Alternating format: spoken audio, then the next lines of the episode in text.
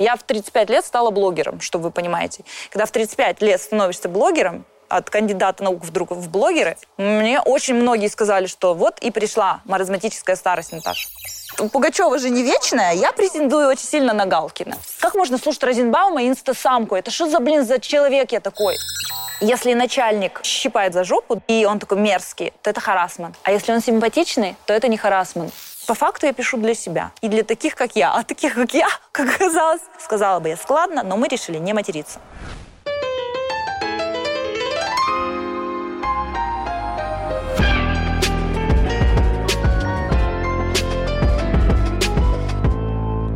Всем привет, я Наташа Краснова, я на Страна FM. Здесь сегодня с вами. Поговорим немножечко с вами.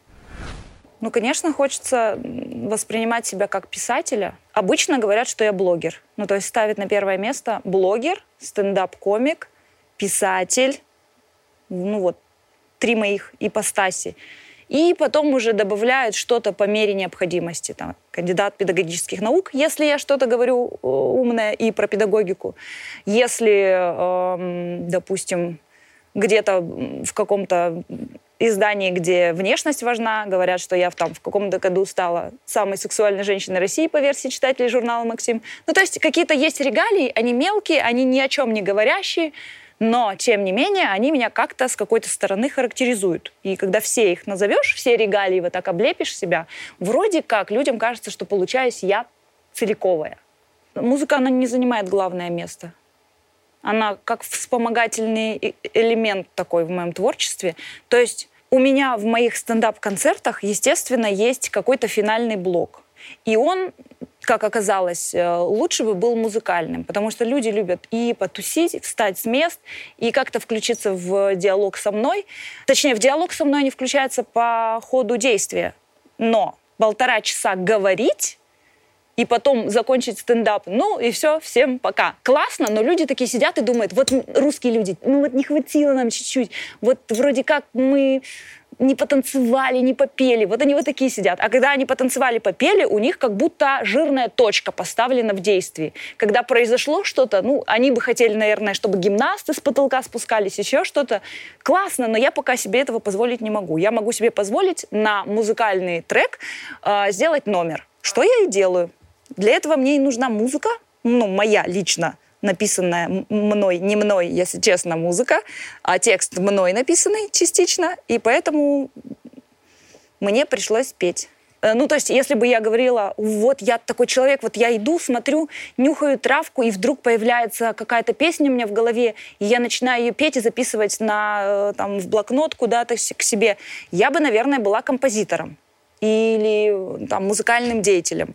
У меня это происходит все не так я, понимая, что у меня новый стендап, и мне нужно какое-то подкрепление этого стендапа, у себя в голове выстраиваю, о чем этот стендап. Ну, оно само выстраивается. Я знаю, о чем мои стендапы. Это все всегда взаимоотношения между женщиной и мужчиной, взаимоотношения между женщиной и детьми, взаимоотношения между женщиной и работодателем. То есть женщина в центре и ее взаимоотношения с другими существами на этой планете. Я вот это все собираю в кучку, вот так вот все репризы, которые я считаю связаны одной идеей, вот так несу к композитору и говорю, вот это можно собрать в музыку как-то? Мне говорят, да, Наташа, сохраняй вот это все, сейчас мы запишем. То есть я пишу репризы коротенькие, если они рифмованные, класс, не рифмованные, ну тоже ок. И композитор уже выстраивает это все вот в единый концепт. Либо, э, как произошло с третьим треком, я списалась с композитором, она живет на Украине, Аня Бастон.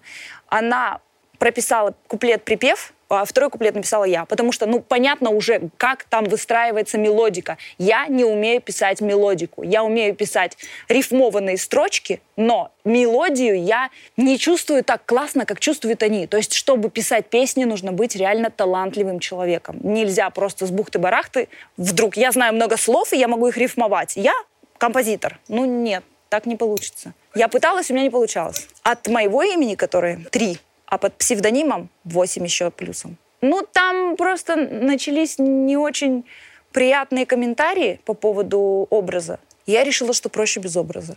Или мы сейчас находимся в таком положении в каком-то, люди чувствуют опасность, люди переживают, им нужно куда-то этот негатив девать, и они девают его на публичных людей. То есть если можно к чему-то прикопаться, поверь, они прикопаются. То есть если можно придраться к чему-то и объяснить это не просто типа «мне не нравится, что у тебя красная помада», они это так вывернут, они скажут «у тебя красная помада, потому что ты пропагандируешь шлюшничество, ты заставляешь молодых девочек заниматься проституцией. Нет. Ну, то есть не, я не... Ну, это вообще не об этом. Я не об этом хотела говорить. А люди видят вот, вот это, либо они этого не видят, но они пытаются это вывернуть так, что они вроде как рыцари на белом коне, они тут за правду, а я тут какая-то гнида выползла из болота, и меня надо уничтожить. Вот так вот, я не понимаю, почему так происходит, но сейчас сплошь и рядом вот эти очаги ненависти вспыхивают. Не знаю, что делать.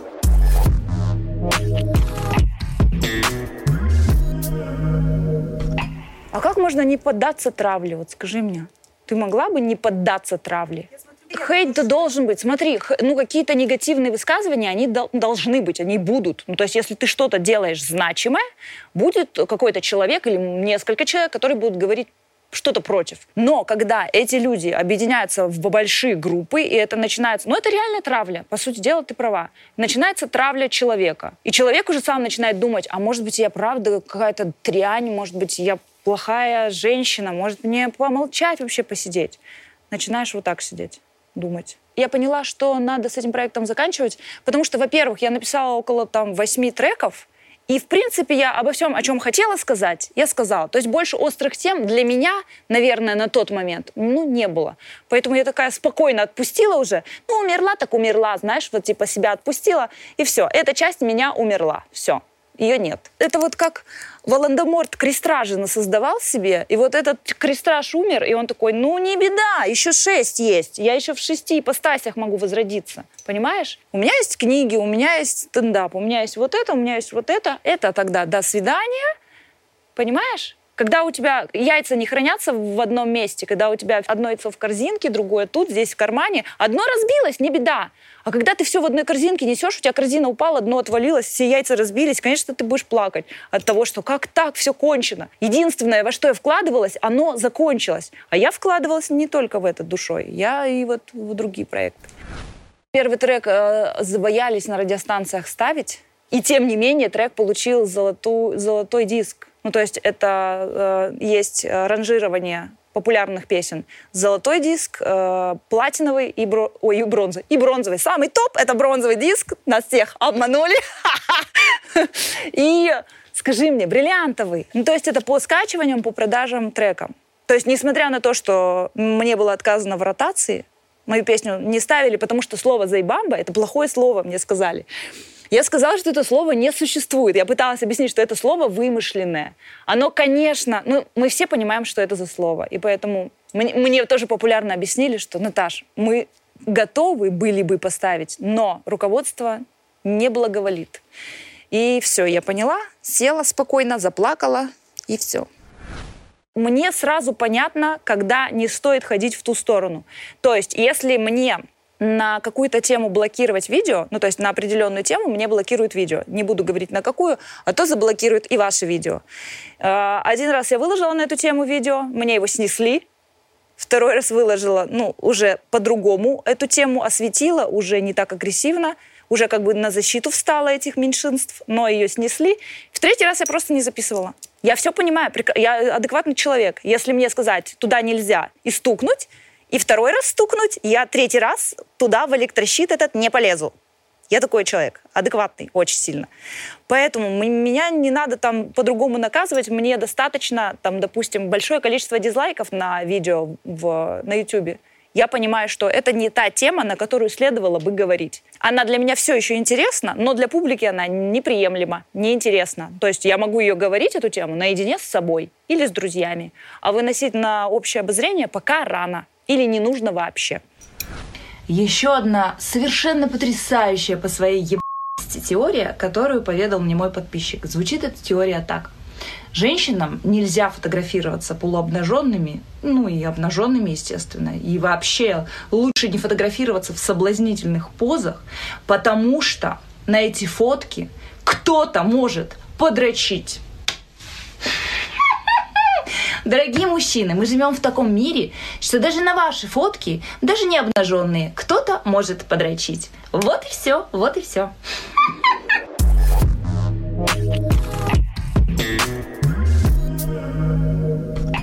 Да, это будет... э, Мои амбиции э, в этой сфере вообще минимальные. Я как певица вообще ноль. Ну, то есть, если я в какой-то момент стану великой певицей, как Селин Дион, и вы вот это видео где-нибудь найдете, это интервью, и смонтируете, ну, я очень сильно удивлюсь. Скорее всего, я стану кем-нибудь в, допустим, в эпистолярном там жанре, в каком-нибудь там, ну и в журналистику я не полезу, в стендапе, возможно, я кем-то стану еще где-то. Даже в кино я могу стать кем-то, потому что это интересно. И я, скорее всего, пойду закончу какие-то курсы актерские быстро, чтобы прокачаться. Потому что завтра премьера фильма, в котором я сыграла, а я никто. И звать меня никак. И у меня даже, чтобы ты понимала, у меня моя фотка некоторое время назад только появилась на кинотеатр.ру. Ну, то есть где все актеры. А там вместо меня была другая женщина. Они просто нашли какую-то Наташу Краснову, ты поняла? И- вместо меня поставили ее, потому что у нее ее фотки есть, а моих там нет, потому что я не актер, я никто. То есть я, скорее всего, вот в этих в ипостасях проявлюсь как-то, чем в, в певице. Хлебом. Нет, нет. Вот этот кусок я вас не отбираю вообще. Я даже вам готова его маслом вот так помазать чуть-чуть, если хотите. Нет, я хотите, я могу сказать, я вообще претендую. Вот Пугачева же не вечная, я претендую очень сильно на Галкина. Сейчас, ой, ой, что-то, что-то, блин, начать. Но это не так, это же вранье. Ну, то по, по мне видно, что я в этом плане не рвусь к вершинам. А когда человек не рвется, он не, не добьется этого всего. Даже если у тебя есть талант в этом, но ты ну, не хочешь этого, ты не добьешься. По современной музыке я многого сказать не могу, потому что это будет в любом случае вкусовщина. Ну, то есть то, что мне нравится, это мое субъективное мнение, как непрофессионала. С учетом этого вообще можно забить на следующий вопрос и пролистать дальше. Но, допустим, Клава Кока, да, мне нравится. Не как человек, потому что как человека я ее не знаю. Вот просто оцениваю, что она делает, ее треки. Ее трек, если звучит по радио, я не переключаю. А Артик Асти, я не знаю, в топе они или нет, но если они звучат по радио, я обязательно слушаю. И они какие-то удивительные люди, которые, мне кажется... Ну, есть же треки, которые вот ты пишешь, допустим, первый, второй, там, третий трек мимо, четвертый залетел. Ну, то есть какие-то в, в молоко у тебя уходят треки, а какие-то выстреливают и уходят в топ. А ощущение, что у Артик Асти прям каждый трек — это топ. Ну, то есть это какой-то феномен хитовости, я не знаю. То есть есть люди, но таких людей нет. Нет людей, которые знают точно, что этот трек будет хитом. Я разговаривала с людьми, я разговаривала с певцами, я говорю, а как вот вы чувствуете, что вот именно этот трек, он вылетит э, в топчик? Они говорят, иногда вот пишешь треки, думаешь, вот этот трек просто какое-то проходящее дерьмище. Это все, это типа просто пусть будет. Для полноты картины ну, вроде музыка запоминающаяся, все. И он выстреливает. А бывает трек, ты думаешь, боже, как красиво, как все просто, лаконично, все классно. Вылизываешь трек, и он уходит в никуда. Люди просто не замечают, проходят мимо. Хотя трек классный, они вот прям убеждают меня в том, что он классный. А я слушаю, вроде классный и не цепляет. Непонятно почему.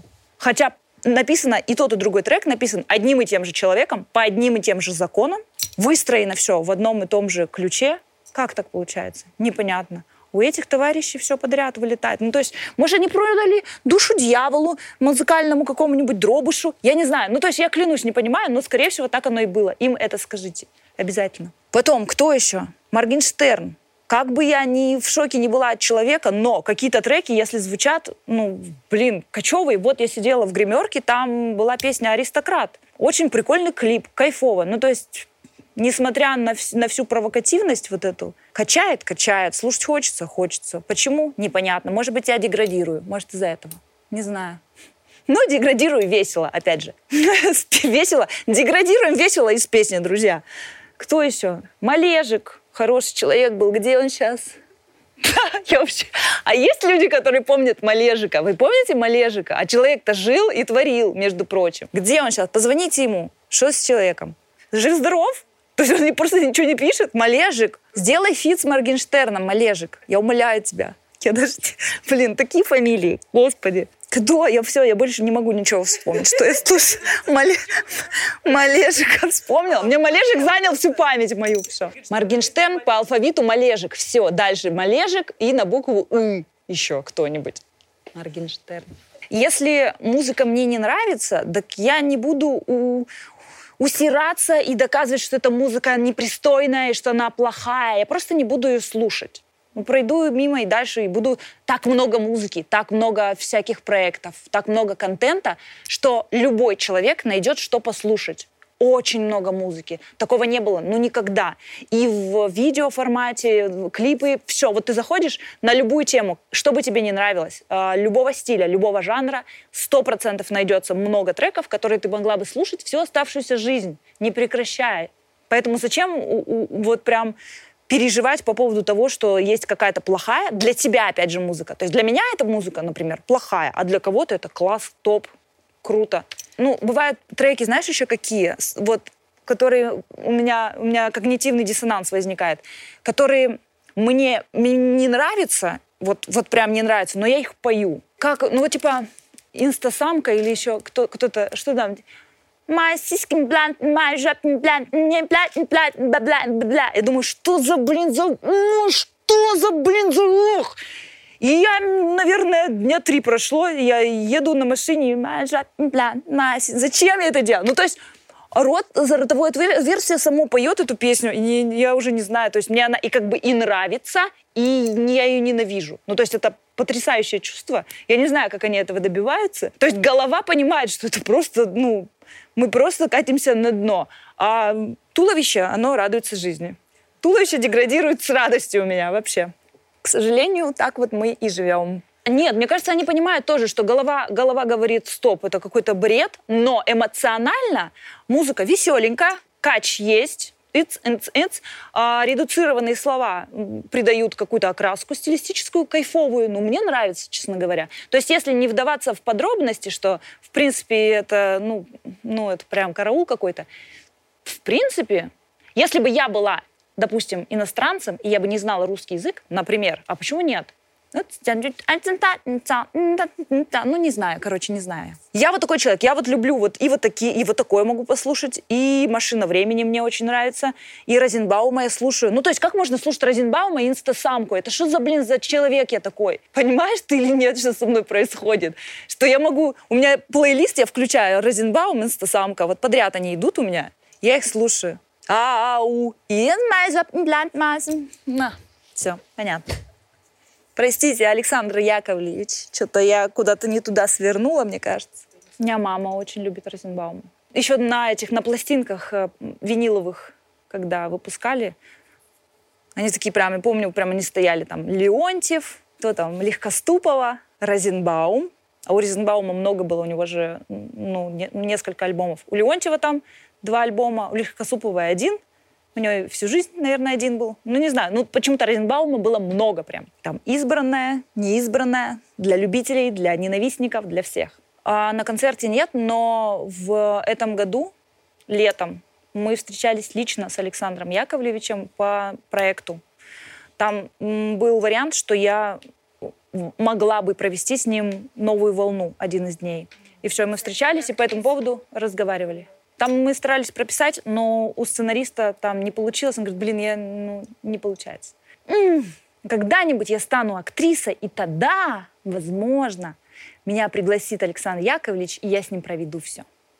Ну, то есть я не настолько конченная фанатка, чтобы, знаешь, э, караулить его около дома. Я такого никогда не делала. Александр Яковлевич, никогда. Заметьте, я молодец. Но если назвать, если попросите назвать каких-нибудь певцов, которые с детства мне знакомы, которых я люблю с детства, одним из них будет Александр Яковлевич. И Маргенштерн, конечно же, и Инстасамка. Я вообще, ну я не понимаю, это разные эпохи, это разные какие-то, я даже не сказала бы уровни, ну то есть нельзя сказать, что типа вот это топ, а это прям дно. Хотя так это все преподносится у нас в нашей культуре. Но, блин, они такие разные, я даже не могу их фамилии рядом ставить. Они какие-то отталкивающие друг друга фамилии. Не знаю, они, они о разных вещах. Вот. Они говорят о разных вещах. У них суть разная. Сыновьям моим Моргенштерн, и, наверное, вот это все неинтересно, потому что они как-то какая-то шутка была, прям, ну, вскользь бро- брошенная какая-то фраза, типа, что, да, ну, типа, да, эти люди, типа, недалекие, они, наверное, на Моргенштерне выросли. Вот какая-то фраза была от сыновей, и я поняла, что, наверное, они относятся к Моргенштерну, к творчеству Морген, Моргенштерна не особенно хорошо. У них, я знаю, им нравился I Believe I Can Fly. Ну, то есть я, я не могу назвать э, конкретно певцов, то есть все творчество, допустим, Элтона Джона им нравится, но какие-то конкретно композиции им нравятся. И они э, скачивали какое-то время треки из Майнкрафта. Ну, то есть, если они играют в какую-то игру, на фоне звучит музыка, ребенок это все усваивает, и ему эта музыка кажется знакомой, близкой и интересной. Вот, и какие-то еще наверняка композиции. Ну, то есть я не уверена, что это прям из современных что-то. Они, я знаю, посматривают ТикТок, хотя они стебутся, что «Ой, да ТикТок это для недалеких людей». Я говорю, ну вот у вас мама в ТикТоке вынуждена зарегистрировалась, вы, вы в курсе? Они такие, ну, ну мам, так, ну это все равно. Ну, да они, они... У них очень хорошо развито критическое мышление, я думаю. Потому что у них э, юмор очень часто застроен на сарказме. А сарказм, как мы знаем, это показатель высокого интеллекта. То есть все вот эти едкие шутки, когда они в тему и к месту, не просто оскорбляловки, как типа на ТНТ сейчас принято, просто сказать, что типа, а, ты а, стрёмно выглядишь, фу. Ну, ну, не знаю. Ну, то есть, как, как по мне, это не юмор вообще. Но если юмор обидный, но в тему, прям в точку, знаешь, не в бровь, а в глаз, вот это круто. Даже если обидная шутка. Ну, блин, если она точная, если ты получил по делам, ты что-то сделал, что-то нелицеприятное, и тебе вернулось это в ответ шуткой, не оскорблением в лицо плюнули, а поддели шуткой, это круто. Смотри, мат в жизни и в песнях. В песнях это, мы сейчас разберем, мат в жизни быть, по сути дела, не должен. Если все нормально и все хорошо с человеком, он может выразить все без мата. Ну, то есть я, фактически, мы сейчас общаемся с тобой, сколько уже, там, полчаса, я не матерюсь. Ну, то есть я человек, который может выразить свою мысль без мата. Потому что ты передо мной сидишь. Изящная девушка, с макияжем, с укладкой, вся такая стильная, красивая, вежливая, понимаешь? Но если передо мной окажется сантехник, который пятый раз подключил мне трубу не туда, поверь мне, я расскажу ему матом, как мне надо, куда трубу присунуть, понимаешь? Ну, то есть мат, э, он не для всех годится. Если человек э, разговаривает со мной без мата, я адекватный человек, я, я кандидат педнаук, я понимаю, что с ним, скорее всего, нужно общаться без мата. Он и так понимает все. Но если человеку нужно ну, укреплять матом, он как будто бы уважать тебя начинает больше, когда ты там слесарю или еще кому-то, какому-то человеку, который пришел и изначально тебе плюнул в матом, матом в лицо, типа «Привет». Я думаю, ну все, с тобой все понятно, с тобой все ясно, родной. Бывают слесари без мата. Очень редко, но бывает. Ну, то есть это не характерная черта для всех э, людей, которые чинят там э, трубы. Но, тем не менее, если человек приходит ко мне и говорит сразу, начинает с матом, я понимаю, что это его сленг, это его язык. Ему так понятней. То есть если я начинаю говорить человеку с матом, скорее всего, я просто перехожу на его сленг. Это первый вариант. И второе, бывает мат для экспрессии. Ну, то есть это, наверное, русскому человеку понятно. Когда человек вышел, и тут э, огромный океан, и тут прилив, там вот волны барашками, тут красиво закат розовый, и чайки летят. И он может сказать, боже, как невероятно красиво, да, с одной стороны. А может одним словом сказать, и вот во втором случае ты поймешь его лучше, его экспрессию. То есть, боже, как невероятно, боже, как невероятно наигранно ты сказал. Вот что я пойму первом случае. И поэтому, когда в э, фильмах, допустим, Сейчас же все идет к уменьшению мата, все, все стильно, все запикано. Это очень странно. Когда какой-то криминальный авторитет сидит, он тут убил 10 человек, просто зарезал там ножом, разорвал клочьями вот так вот, им кожу сорвал с головы и говорит, это надо все убрать. Я в гневе. Ну нет, ну я же не верю ему. Ну так не бывает. Ну то есть такие люди, они обычно, ну, еще в гневе находясь, скорее всего, говорят какие-то слова, ну, такие неприятные слова, которые я бы, допустим, от обычного человека не хотела бы слышать. А от таких людей в фильме он играет, ну, прям тварь. Он должен говорить на тварином языке. Говори на тварином языке. Почему ты говоришь на человеческом языке? Или когда кто-то играет прямо требие какое-то, типа, вот, я что-то, это опа, э, и ни разу не матерится, я не верю. Я не верю, такие таких не видала. Все, кто у нас вот э, без образования, когда человек без образования, ему мат нужен для связи слов предложения. То есть он, ему это необходимо. Не потому, что он плохой. Он вот такой, не мат, как, компенсаторика какая-то идет. Поэтому в фильмах нельзя убирать мат. Ну, то есть фильмы не должны, особенно детские, не должны э, этим матом сыпать в уши нам, но если этот фильм 18 плюс или какой-нибудь там 49 плюс, для взрослых фильм, и он показывает, там собачится два человека, там ты там изнасиловал мою девушку, зачем ты это сделал? Я сейчас, я в гневе. Ну не надо, ну ты, блин, ты будешь матом орать ему в лицо. Ну то есть есть экспрессивные моменты, когда мат включается сам. Просто мат помогает, кстати, э, снизить боль. То есть когда человеку, допустим, человеку отрезают руку, и он говорит, ай-яй-яй, как больно. Ну это какая-то фигня, это не фильм, это какой-то... Так не бывает человек будет кричать и в матом в том числе, если ему делать очень больно на протяжении какого-то определенного количества времени. Это автоматически включается, честно. То есть где-то мат оправдан, вот что я хочу сказать. Не всегда мат — это плохо. Но если человек не может без мата вообще говорить, для меня я стараюсь не общаться особо близко с этим человеком, потому что я сама начинаю так же говорить. Я перенимаю стиль этого человека. Если я разговариваю с человеком, который говорит, ну и что, а что такого-то? Я тоже начинаю шокать, потому что это удобно, и это так прикольно. Что, а что такого? У меня двоюродный брат с Украины, он, ну а что? Ну а что? Такова жизнь, что? Что тут поделаешь? И я думаю, ну и реально, что тут поделаешь? Это так весело. Мне очень нравится вот это шоканье. Одесские вот эти вот прибаутки, шуточки, все-все. Оттуда с Украины мне так это все нравится. Лингвистические эти приблуды. По поводу мата. Мат в песнях. Песню ты пишешь, выверяешь ее.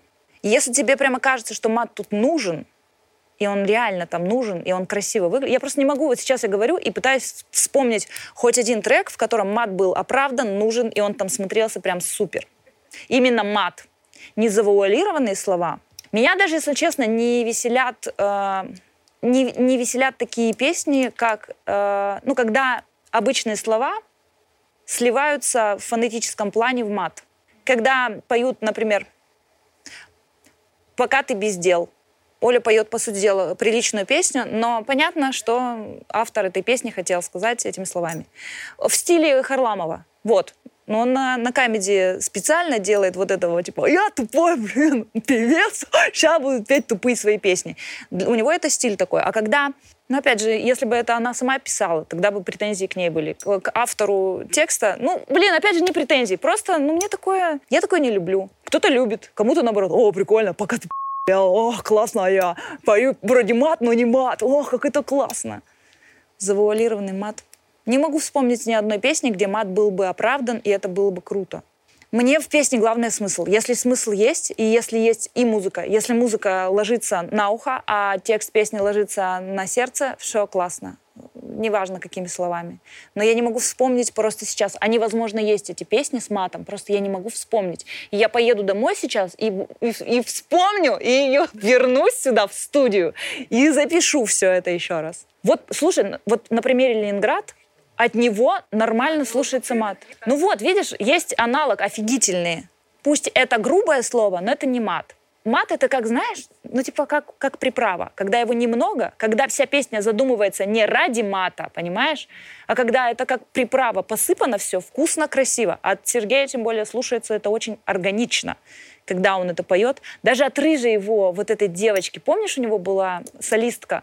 Блин, какая она... Вот, казалось бы, девочка красивая, от красивой девочки всегда мат смотрится очень, слушается очень, эх, вот так.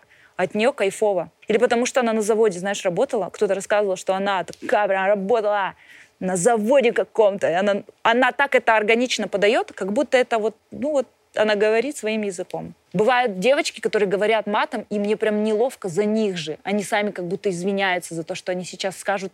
Вы, вы извините, и письку вам на воротник. Ну, блин, фу, не говори, зачем? Даже слово пися от тебя звучит как-то очень, не надо, зачем? Ты же можешь говорить без мата, можешь. Говори без мата. От Ленинграда нормально слушаться. Я вот сейчас поняла, это вот на фоне Эйфелевой башни с тобой селфи заебашим. Вот как бы нормально, нет, нет диссонанса. Значит, бывает такое. Зависит от исполнителя.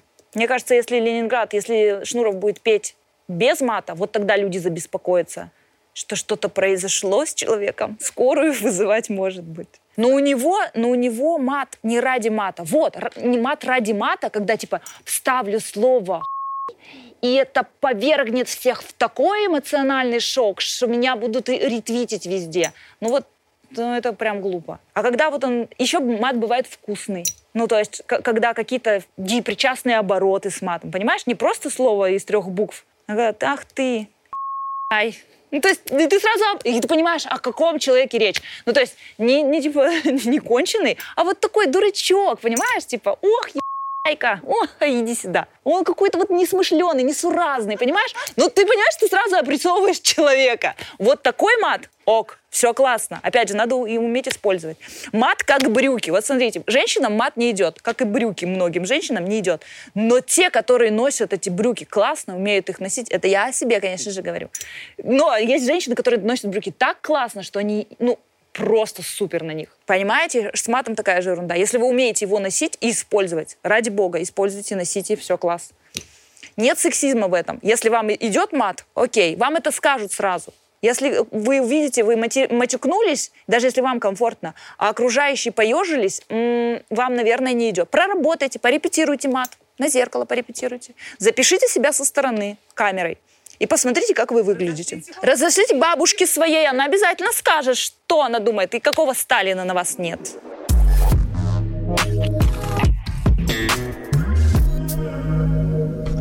На Украине открылся университет ТикТока, что ли? Я была в шоке. Если это взгрев какой-то, если это неправда, вы нам сообщите. Ну, а, а, организован какой-то факультет ТикТока.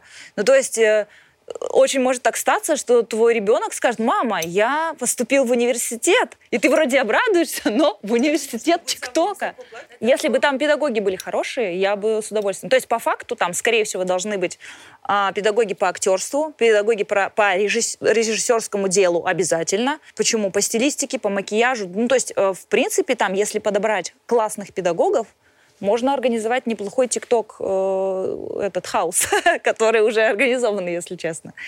По сути дела, ты поступаешь в институт, в институт культуры по-хорошему. Но мне кажется, что пока, пока там преподают люди, которые, может быть, и добились чего-то в ТикТоке, в интернете там какие-то там подписчики у них есть, но они не педагоги, то есть они не могут донести свои знания до людей. Это же тоже важно. Ты можешь быть очень умным математиком, но не уметь преподавать математику. И тогда ты ноль для учеников, ты ничего не можешь дать. Ты можешь стебать всех, что вы тупые, что ли. Но ты, получается, не учитель. Поэтому мы не с этого начали. Я педагог по образованию. А, я учитель начальных классов и английского языка. Все думают, что я учитель русского языка. Русского языка и литературы. Почему-то. Я, у меня нигде нет этой информации. Я никогда не была учителем русского языка, я просто хорошо знаю русский язык, относительно хорошо. Фонетика у меня сейчас очень сильно западает, если что. И я недавно услышала, что фольга можно говорить и фольга. И я очень сильно подумала, что я тупая какая-то. Но об этом мы попозже расскажем вам. В общем, вот эти все ударения меня, конечно, очень сильно удивляют и заставляют сомневаться в своей адекватности. А я учитель начальных классов английского языка и кандидат педагогических наук. И у меня есть, оказывается, не только диссертация. Мне мама недавно говорит, ты свои книги-то заберешь? Я говорю, а какие книги? У меня думала, вот эти книги. Она говорит, ты же печаталась, твои доклады есть в учебниках и книгах по педагогике. То есть не только в периодике, ну, то есть я помню, что я ездила на какие-то коллоквиумы, я выступала на какие-то там съезды КПСС, я ездила в те времена. Я выступала с докладами по поводу экономического образования младшего школьника, по, по поводу вообще игровой деятельности в жизни младшего школьника. Я это все помню, но оказывается, я это все еще печатала. И не только в периодических изданиях, не только в журнальчиках, которые, типа, вот в сентябре напечатали Краснову, а в октябре уже нормальный будет человек а еще и в книгах, которые перепечатываются и выходят э, периодически из типографий. Такие вот дела. Так вот, как человек недалекий от педагогики, но, опять же, пять лет я не преподавала, или шесть уже, в четырнадцатом году я забрала трудовую книжку из школы, получается, с четырнадцатого года я не преподаю, я не преподаватель. Как мне это помогло в жизни. Я учитель начальных классов, поэтому все пять лет, пока мои дети были в начальных классах, Проблем было ноль с тем, чтобы не только знать программу, но и объяснить ребенку, как, как правильно там ставить запятую, как правильно складывать, делить и все такое. То есть, э, по факту, я не могу сказать, что это бесполезное образование. Мне оно принесло пользу. Высшее образование принесло пользу, получается, сверхвысшее образование в плане э, кандидатской э, степени.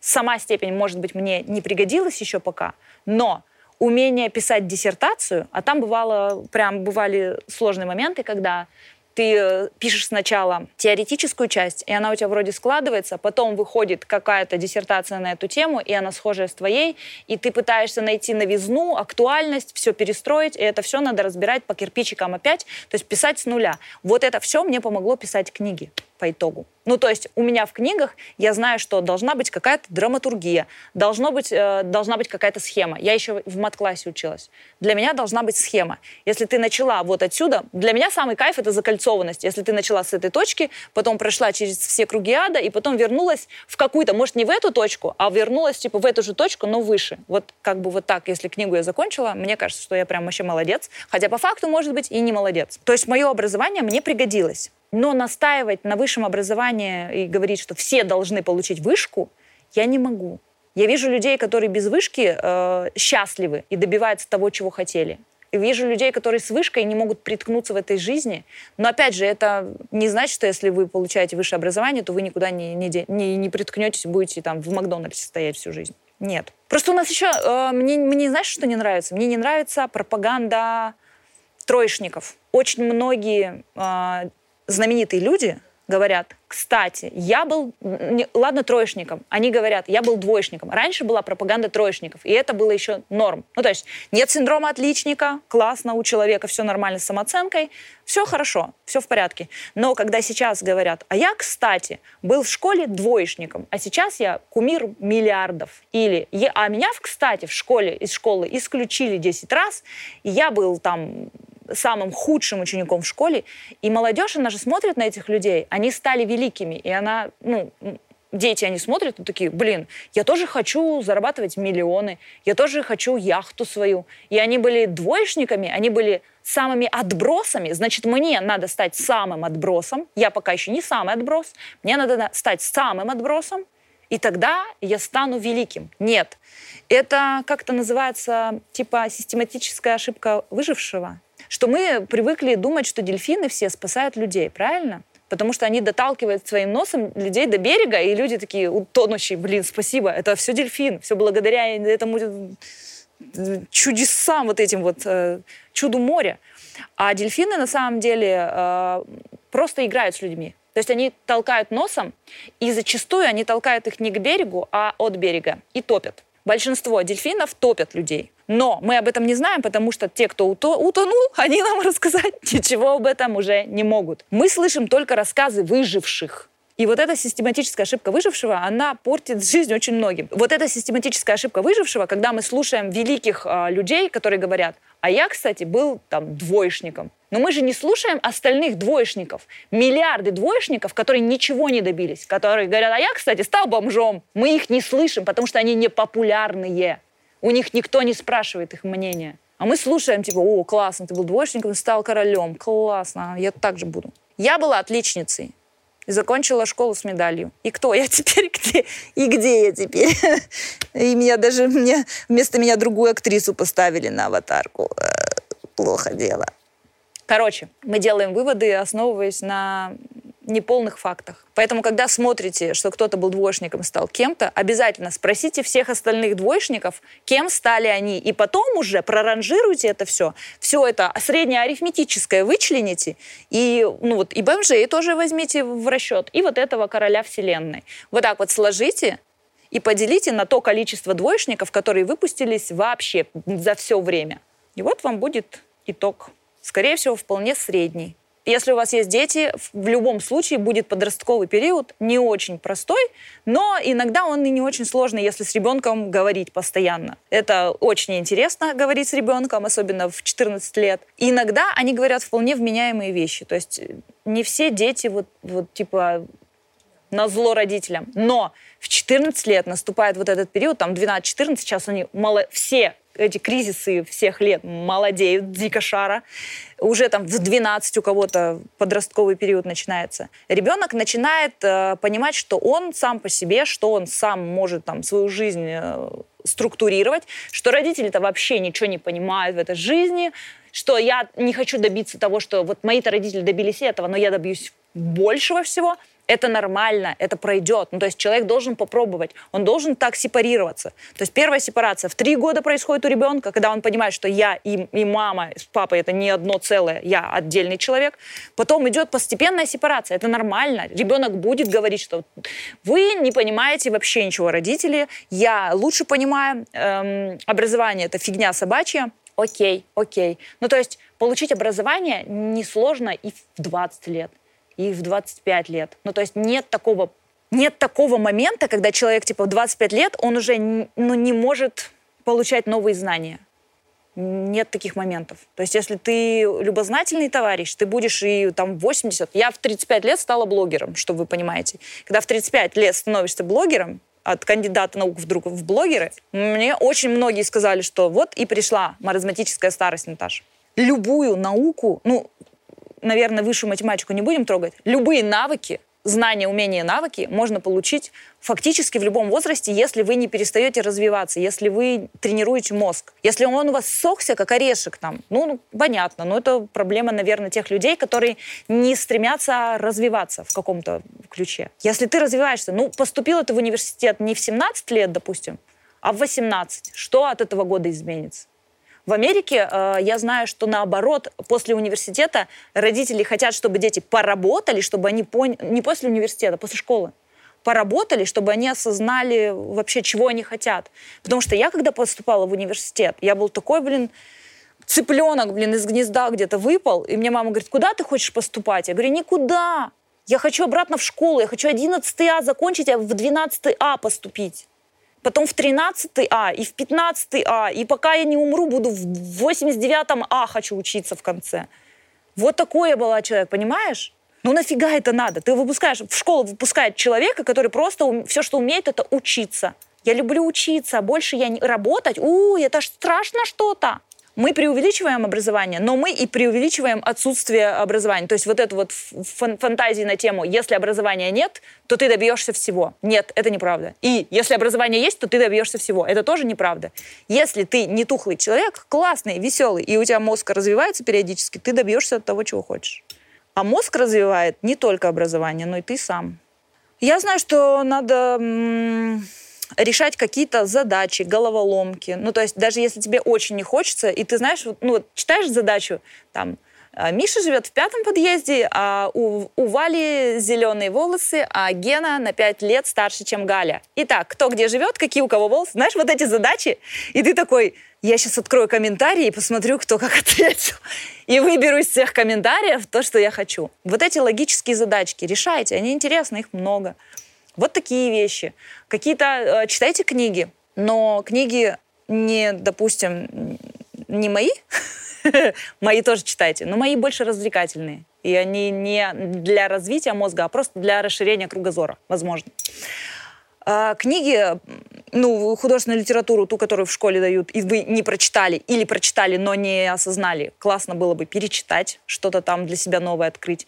Читайте книги по интересным, интересующим вам темам. Это тоже развивает мозг. Заставляйте свой мозг работать, потому что если мозг не работает, ну то не бывает такого, что я перестала развиваться и остановилась на том уровне, на котором я есть. Такого не бывает. Если я перестала развиваться, ну, мозг перестал развиваться, я перестала навыки новые получать, какие-то умения, знания, я деградирую. Ну, то есть другого варианта нет. Статично никто не стоит. Ты либо идешь наверх, может, по чуть-чуть, либо деградируешь. Все. Ну, я не знаю, просто есть люди, которым нравится деградировать, и я их тоже отучать от этого я не хочу. Ну вот есть человек, вот он пришел с работы, выпил пиво, лег там смотреть сериал, посмотрел сериал, причем сериал не, не такой, чтобы там задуматься можно было о чем-то, а там, допустим, не буду оскорблять никого, но есть турецкие сериалы, я вот на один вот прям села и думаю, я сейчас досмотрю до конца, и я не досмотрела, я просто, у меня уже из, из глаз кровь идет просто. Там сюжетные линии просто настолько однообразны, все идет по одному и тому же кругу. Одни и те же проблемы, одни и те же а, вот эти вот зацепки, когда типа проблема возникает по одному и тому же поводу, и я уже думаю, да елки-палки, ну давайте что-то новое мне дайте, чтобы кто-то там по какому-то другому поводу началась проблема. Нет, все об одном, все недоговоренность, все вот это все, и идет все по одному кругу. Это все, к сожалению, классно, и это затягивает, но не развивает. Это дает возможность отдохнуть. То есть все равно должны быть какие-то вещи, где ты просто смотришь в стену, грубо говоря, один раз там в день. Вот так сел, я вот так села, в окно смотрю, там лист, листва опадает. И я смотрю, я не развиваюсь, но я отдыхаю. И после этого я иду читать книгу, потому что мне интересно, потому что я перезагрузилась, как перезагруз для компьютера. Перезагрузилась и пошла читать книгу. То есть вот так наверх. И это не значит, что я прям супер понимаю, как, как что делать, но вот пока я еще не подохла и развиваюсь. И это удивительно для меня.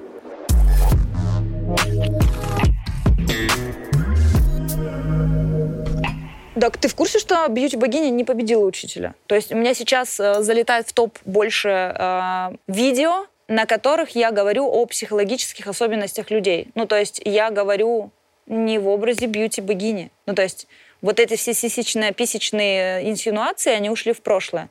Они набирают меньше просмотров, чем э, какие-то темы остросоциальные и психологические, и еще какие-то другие, которые я поднимаю. С юмором, но осознанные какие-то вещи. Ну, то есть в какой-то момент бьюти-богиня была мне интересна, и я в ней жила, и мне казалось это так весело, прям, у, я туда выплескивала весь свой там негатив, дурнину, все туда. А потом это надоело все надоедает. И вот то, что я делаю сейчас, мне тоже в какой-то момент надоест, и я начну делать что-то другое. Это нормально. Нет, года два я ее вообще практически не трогаю. Иногда я достаю, когда какая-то тема, которую вот, ну, кроме как через нее не, не объяснить. Или когда нужно э, рассказать о каких-то бьюти-трендах в рекламных э, коллаборациях. Через нее проще она более смотрибельная, чем если бы я говорила, итак, я Наталья Краснова, я сейчас расскажу, какими кремами можно пользоваться. Я через нее проще донесу, проще, веселее и смотрибельнее. А так вот для себя я ее уже из сундука не достаю. Там лежит что-то и пахнет. Ну, а духами Шанель, естественно, пахнет. Такая она, женщина.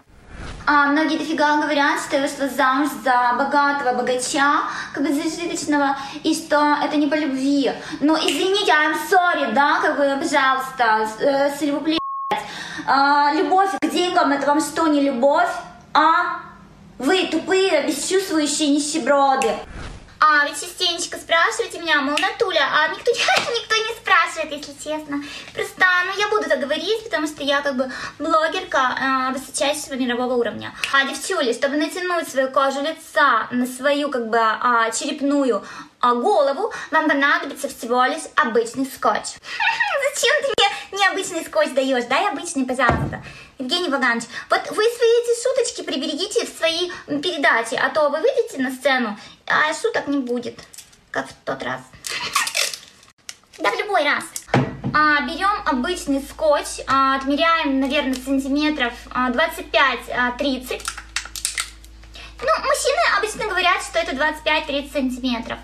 И как бы натягиваем глаза немного ближе к спине. И второй глаз тоже подтягиваем подальше. А для подтягивания скуловой мышцы вам понадобится скотч а, пошире.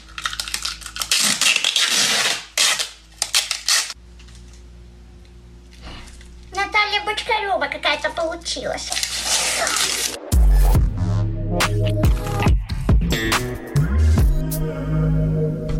Только за эти темы тебя садят в тюрьму. Ну это так классно, так здорово. Побывать в тюрьме, блин, за стендап. Когда еще такое было возможно? Только при Сталине. А и вот сейчас дают такую возможность. Бьюти-богиня включается, когда я говорю какую-то дурнину тупую, блин, которую я понимаю, что я сама от себя, от своего лица такое сказать не могу. А так вот я сказала, вот и все, и все, идите лесом. Если бы я стояла у истоков стендапа, я, наверное, бы сейчас дала развернутый анализ. То есть если бы я была одна из первых, кто завез эту эйфорию к нам в страну, но я не стояла даже не то что у истоков, а у истоков истоков даже я не стояла. Поэтому я, я присоединилась, когда уже стендап э, расцветал пышным цветом. Поэтому не могу сказать, кем, как, каким он был и каким он стал. То есть я присоединилась где-то на середине пути. Но стендап меняется, и это очевидно. Становится больше людей. Раньше в стендапе было вот прям в самом начале, если брать, кого мы знали там, а, Руслан Белый, Юля Ахмедова, Ромаха. Там человек, ну, не больше десяти было таких лидеров стендапа. Слава Комиссаренко. У меня Кагарманов в, голове, но это не комик. Кагарманов, ты не комик. Ну, в смысле, ты смешной, но ты не стендап-комик даже. Тимур Каргин. Еще имя красивое такое. Так вот, Тимур Каргинов. Ну, то есть вот у них бы спросить, они бы, наверное, тебе прям разложили, сказали, да, то ли дело в наши дни. Сейчас-то не так. Сейчас больше конкуренция. Больше конкуренция.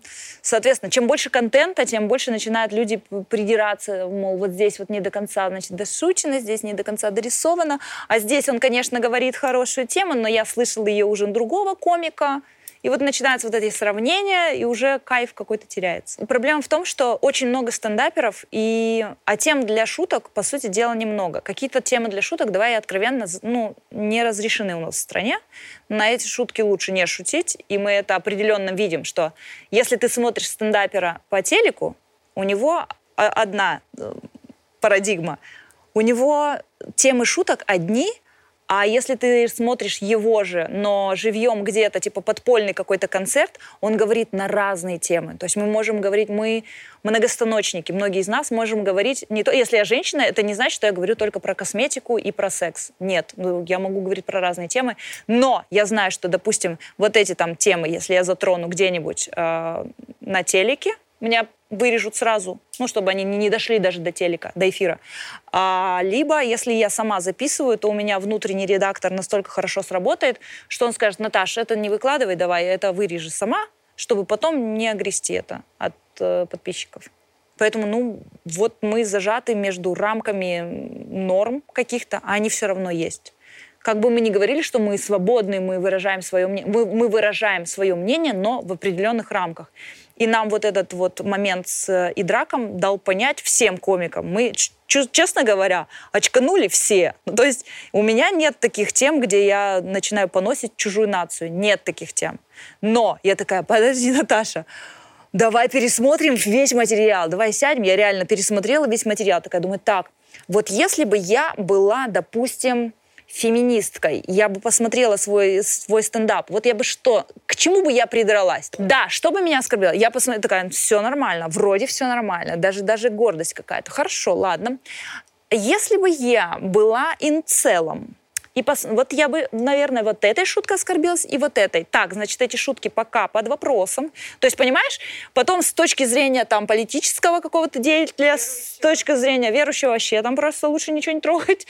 И какие-то шутки у меня, допустим, получают несколько минусов или вопросов. И я эти шутки реально убираю. Но мне страшно. Честно говоря, мне страшно. Я не хочу в это ввязываться. И потом спрашивают, Наташа, а почему ты шутишь там про взаимоотношения? Так потому что за это не, не- еще в тюрьму не попадали люди, блин. Если какая-то из нас женщина-стендапер сядет, блин, за, за отношения еще, то я сяду в первую очередь, ребят, к сожалению. Это, конечно, и смешно, и грустно, но... Слушай, там в стендапе ты видела их лица? Там, мне кажется, они через какое-то другое место все попадают. Там где-то у них есть лазеечка определенная. Но есть некоторые как будто бы через постель. Я вот прям вижу, что они такие прям все... «М». А некоторые как будто они своим трудом все добились. Опять же, понимаешь, что это, ну, так... Ну, типа, есть, есть красивые стендаперы, и к ним такое, знаешь, э, отношение, девочки особенно. Есть очень красивые стендаперши, типа Складчикова. Она прям выходит, у нее ноги бесконечные. Ты думаешь, боже, сука, какая ты красивая. Ты зачем вообще живешь, блин, в стендапе? В стендапе мы убогие должны процветать, понимаешь? У меня вот такое отношение. Это не мизогиния, это реально вот непонимание. Типа, блин, ты могла покорять подиумы. Зачем стендап? Это, блин, наша территория, территория страшненьких. Уйди отсюда. Ну, Типа, ладно, окей, я не, не сильно страшная, но я типа старая. Ну, то есть у меня уже возраст под- подгоняет. То есть я имею право полное находиться вот в этой сфере, понимаешь? А там молодая, красивая. Я не знаю, как объяснить. Ну, то есть это я, не, конечно, не подойду к ней и скажу, возвращайся к себе на подиум. Слюной аж забрызгаю лицо. Нет, но, но я думаю, господи, ты такая красивая, зачем? Почему стендап? Почему, ты, почему в кино не пойти? Но опять же, кино, в кино тоже разные, разнохарактерные люди нужны. Не знаю, не знаю. Почему ты не певица? Складчикова. Почему ты еще не, не заменила Брежневу?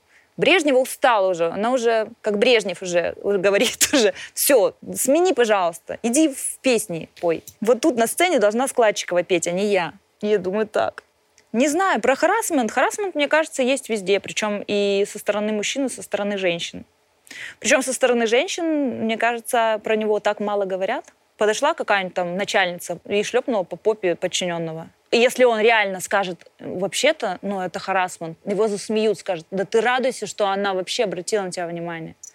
Но это же тоже неправильно. Харасмент вообще тема. У нас еще в России, я поднимала эту тему, у меня в Телеграме есть канал, вот там я могу все, обо всем говорить. И мы там говорим об очень многом. Там человек 1050 нас собралось таких, и мы там обсуждаем.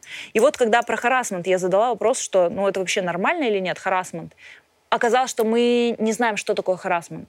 И я не знаю. То есть я не могу объяснить. То есть э, мы дошли до того, что если начальник, э, ну, щипает, грубо говоря, за жопу, да, и он такой мерзкий, то это харасмент. А если он симпатичный, то это не харасмент. Ну так нельзя, это двойные стандарты, ребят. У харасмента должны быть какие-то ну, рамки. Но опять же, если харасмент засчитывается тогда, когда тебе противоположный человек вот или противоположного пола. Короче, короче когда человек э, пристает к тебе и он тебе не нравится, и ты обозначила свои границы, сказала, ты мне не нравишься, и он все равно продолжает э, настаивать ну, на работе. Там, например, есть же вообще ну, критические моменты, когда человек говорит, если ты не принимаешь мои ухаживания, ты уволена. Но это хотя бы вот, вот в аудиоформате прозвучало, это уже понятно, что харасмент. А если это не прозвучало, как, как ты можешь понять, что к тебе применяется вот это все насилие? И мы там обсуждали, наверное, неделю. Просто там ор стоял. Там и мужчины есть в этом чате у нас. Там ор стоял, что да вы нас не понимаете, мы вам комплименты эти выражаем. Но опять же, комплимент можно сказать, подойти и сказать, ты красивая, ты очень красивая сегодня одета, так красиво выглядишь. Ты похожа на Монику Белучи. Хоть ладно, сравнивайте нас с другими уже стареющими звездами. Нам, ну, мы понимаем, что это комплимент. Но какие-то типа взгляды сальные, знаешь, там в декольте пытаются там заглянуть. Но какие-то границы есть. Мы не знаем, где эти границы. Надо их выставлять, потому что обвинять все, что не попадешь, что и это харасмент, и это харасмент, и это. Так, мужики просто сядут и вообще вот так вот скажут, и мы вообще, наверное, не будем даже говорить с женщинами. Нафиг это страшно. Так же страшно, если тебя наказывают за любой твой поступок, это страшно. Ты не понимаешь, где рамки. Прежде чем наказывать, ты должен выставить какие-то границы, сказать, вот здесь можно ходить, туда ты заходишь, ты нарушаешь э, ну, интимное пространство другого человека. Но опять же, трогать, ну, это нехорошо другого человека без разрешения грубо говоря, есть такие люди, они говорят, ой, мы кинестетики, мы не можем. И вот он подходит ко мне и вот так вот со мной общается, и вот так нагло, ну мне неприятно, это чужой человек, зачем ты так делаешь? Есть такие люди, это кинестетики, но э, уважайте пространство интимное другого человека. Официант подошел э, брать э, интервью, хотел сказать, брать заказ, принимать заказ. И он спрашивает, и вот, ну, поло, типа, а вам что? И положил руку на плечо. Ну, типа, не надо так. Мне, ну, я дико.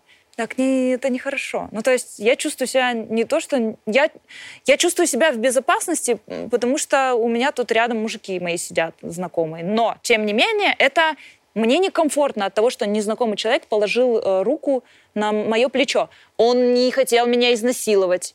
Все в порядке. Но вот, вот прикосновение других людей, к которым я ну, не, не испытываю никаких чувств, для меня это ну, не очень приятно. Просто надо помнить об этом, надо уважать друг друга. Вот, на, на самом деле, если вы уважаете человека, наверное, сложно перешагнуть через какие-то вещи. Ну, то есть ты в любом случае спросишь, а это нормально? И увидя у человека выражение лица, типа, вот такое вот, ты поймешь, что что-то ненормально для него, и уберешь эту руку. Но опять же, есть, есть люди с синдромом Аспергера, которые не, вообще не соображают, что происходит. Им пока словами не скажешь, они ничего не поймут.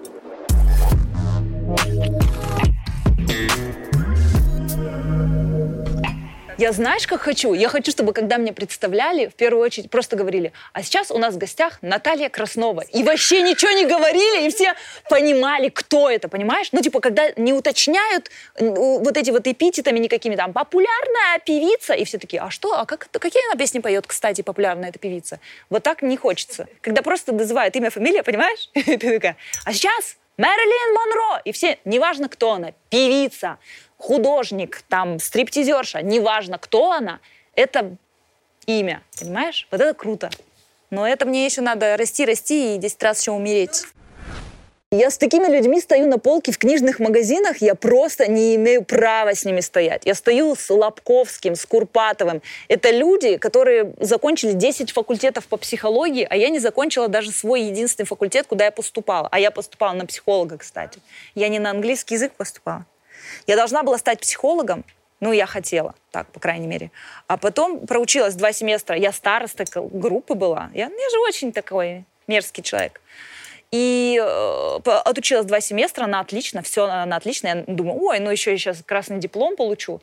А потом мне кто-то из преподавателей сказал, Наташ, ну вот с таким характером, как у тебя, вот так, такие личности, как ты, психологами хорошими не становятся. Потому что ты очень много, ну, ты принимаешь все близко к сердцу, каждую проблему, э, пропускаешь через себя, и ты добавляешь очень много своего. Этого не надо. Ну, то есть любую проблему, которую мы обсуждаем, мне ее вкидывают, и я не безучастно это все обсуждаю. Я какие-то истории с детства вспоминаю свои, какие-то истории своих друзей. Это весело, но как психолог я плохой психолог. Психолог так не должен, да, ах, он тварь, ах, он козел. Я вот такая бы сидела. То есть, может быть, это когда-нибудь станет модным в психологии, но когда я училась, мне она сказала, ты можешь закончить этот факультет, но я бы не рекомендовала тебе, либо как-то меняйся, но вряд ли это можно изменить. Я думаю, что никак это не изменишь, просто с этим надо научиться жить. Вот, и я перевелась на... А там еще на английском языке у нас была преподаватель, она сказала, Наталья, your English is so perfect, your pronunciation is so awesome, uh, come to us. И все, и я come to их, и, блин, все понеслась. Я поверила, что я в английском языке что-то из себя представляю, и ушла на английский, перевелась. Лобковский, Курпатов, замечательные звездочки нашего времени. И тут я, человек, который пишет художественные книги. Ну, по сути дела, литературный стендап к, психо... к психологии я имею отношение лишь то, что я читала много книг по психологии. Все. Я не психолог, не имею права ничего вам советовать вообще. И психологи вообще не имеют права вам ничего советовать. Если вам кто-то советует психолог, это не психолог. Я поняла уже, что я пишу книги для себя, ну, то есть те книги, которые я бы хотела прочитать в каком-то возрасте, то есть вот про градацию принцесс, про анализ э, психологических загонов вот этих принцесс, я бы хотела прочитать, мне интересно. Прочитать сказки, как бы они могли закончиться, если бы это было не в сказке, а в реальной жизни. Я бы хотела. Но таких книг не было. Были отдельные какие-то выс- высказывания, в основном э, говорили о русалочке, а вот об этой жертвенности, говорили о по-моему, «Спящей красавицы». Очень многие психологи, ну, затрагивали так или иначе эти темы. Но структурированно ничего не было. Я искала прям по кускам. Серьезно. Сначала думала, так, и у меня перед тем, как писать э, книгу какую-то, я пишу и такая думаю, так, Наташ, прежде чем писать что-то, изучи, что написано по этой теме. Вдруг есть уже какая-то работа, и просто ты прочитай и успокойся. И вот когда я изучила все по этой теме и поняла, что ничего не структурировано, и так, как я хочу написать, никто еще не писал, я села спокойно и написала книгу. То есть по факту я пишу для себя. И для таких, как я. А таких, как я, как оказалось, сказала бы я складно, но мы решили не материться. Итак, я пишу книги, их продаю. Вот и вся моя жизнь. А что про книги? Про книги. Я пишу книги, мне они нравятся. Мне они нравятся, но я тоже, я не читаю свои книги. Ну, то есть, когда они появляются, я вот так вот держу его. Ой, о, какая классная книга. Держу эту книгу, все, забираю домой и не читаю ее. Я не могу читать свои книги, я не могу петь свои песни, не могу читать свои книги, и на себя смотреть в зеркало я ненавижу. Вру. Смотреть на себя очень люблю.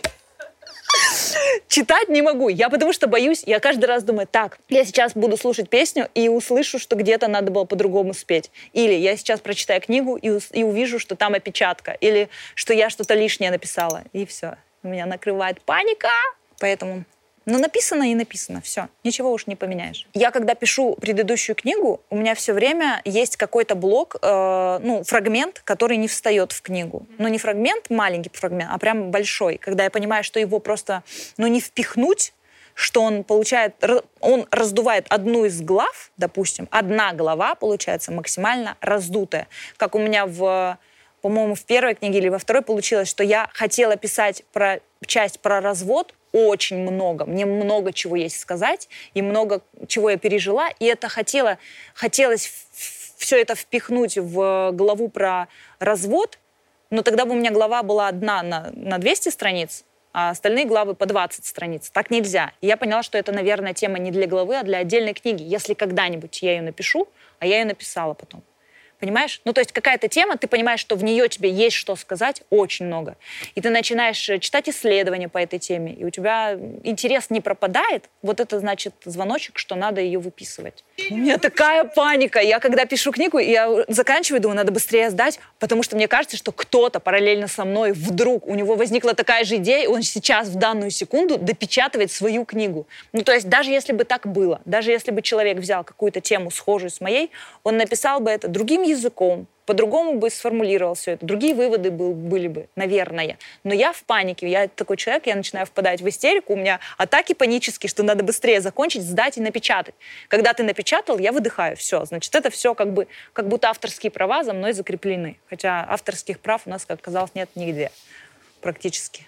Не могу, я недостаточно хорошо знаю английский, чтобы переводить юмор, понимаешь? И у меня те книги, которые переведены на другие языки, там, ну, есть люди, которые переводят на другой язык, там, безотносительно к моему издательству, мы не знаем об этом. Просто они переводят и продают. Все в порядке. Ну, то есть я не получаю деньги за это, но я получаю популярность. Поэтому тоже все ок. И они э, перевели на украинский язык, на чешский, еще на какой-то.